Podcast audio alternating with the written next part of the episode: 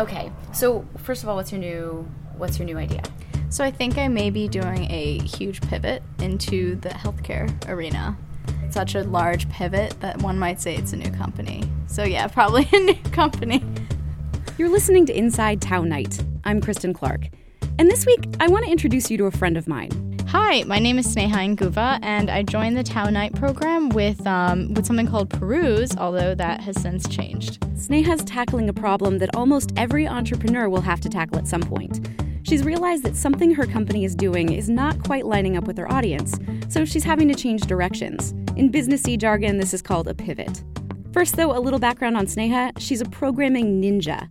Actually, I'm literally serious about that. In addition to coding and entrepreneurship, she also used to do competitive taekwondo.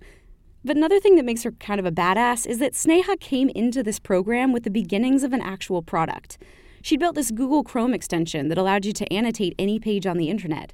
By the time we'd met her, she'd written about 5,000 lines of code. But around the same time she was starting at Tow-Knight, she was beginning to realize that something about her product wasn't quite resonating with the people she was building it for. What I discovered was that we didn't have much traction. People weren't really using the platform excessively, and it just it just everything suddenly clicked for me. I guess the lack of uh, overt enthusiasm when I went to pitch competitions. Um, you know, the fact that we hadn't researched our market un- until three months after we started building.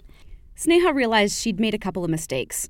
First of all, she'd overestimated the number of people on the web that actually go out and make comments on websites. Initially, I was I was silly and I made the whole mistake where I just looked at the number of people on Reddit and the number of people in the New York Times and thought, "Wow, those people love to comment." So our market is like potentially 10 million strong, which is not the case at all because only a small percentage of the people that even use Reddit are active commentators. And even a smaller percentage of people who are commentators would actually have um, created annotations. She'd thought that the reason that people weren't enthusiastic about her product was just because they didn't know that they needed it yet. They hadn't seen what was possible. But now that she had the product, it was still like pulling teeth to try to get people to use it.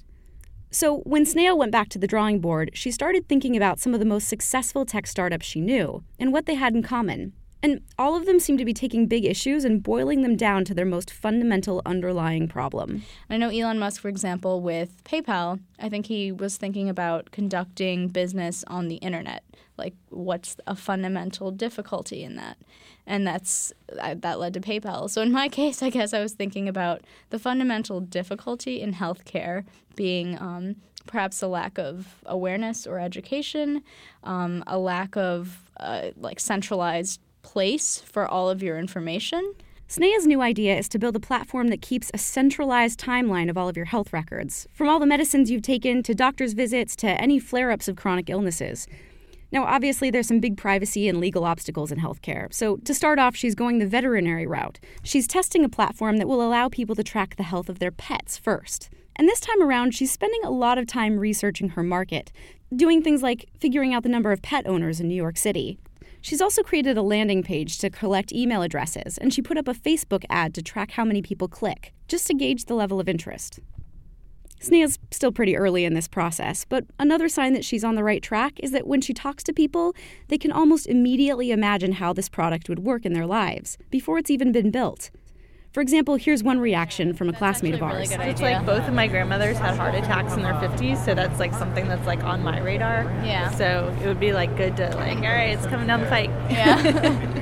my mentor actually had said this when you you know you have a good idea when it just feels like it's right and then when you tell people it isn't sort of an it isn't there isn't ambivalence people immediately understand what you're selling and they immediately realize they want it or need it but that doesn't mean that this is going to be easy another mistake I think, which led to taking such a long time to actually shift my focus, was I had felt like I was Peruse in a way, which made it very difficult to detach, recognize that there was a problem, and pivot accordingly. I mean, I, I guess it's kind of like um, if you ever watch or read the Iron Man comics, when Tony Stark feels like he is Iron Man, but at some point he realizes that he's a person outside of Iron Man, which allows him to get surgery to remove the shrapnel in his chest. So I guess I had a similar experience where I realized that I am not my company and I am a person who has a lot of interests and I guess could do a lot of things outside of that.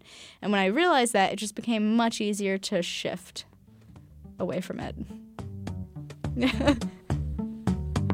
Thank you. that was exactly the analogy I needed. that was brilliant. I'm Kristen Clark, and I'll be back next week with more stories from Inside Tow-Knight.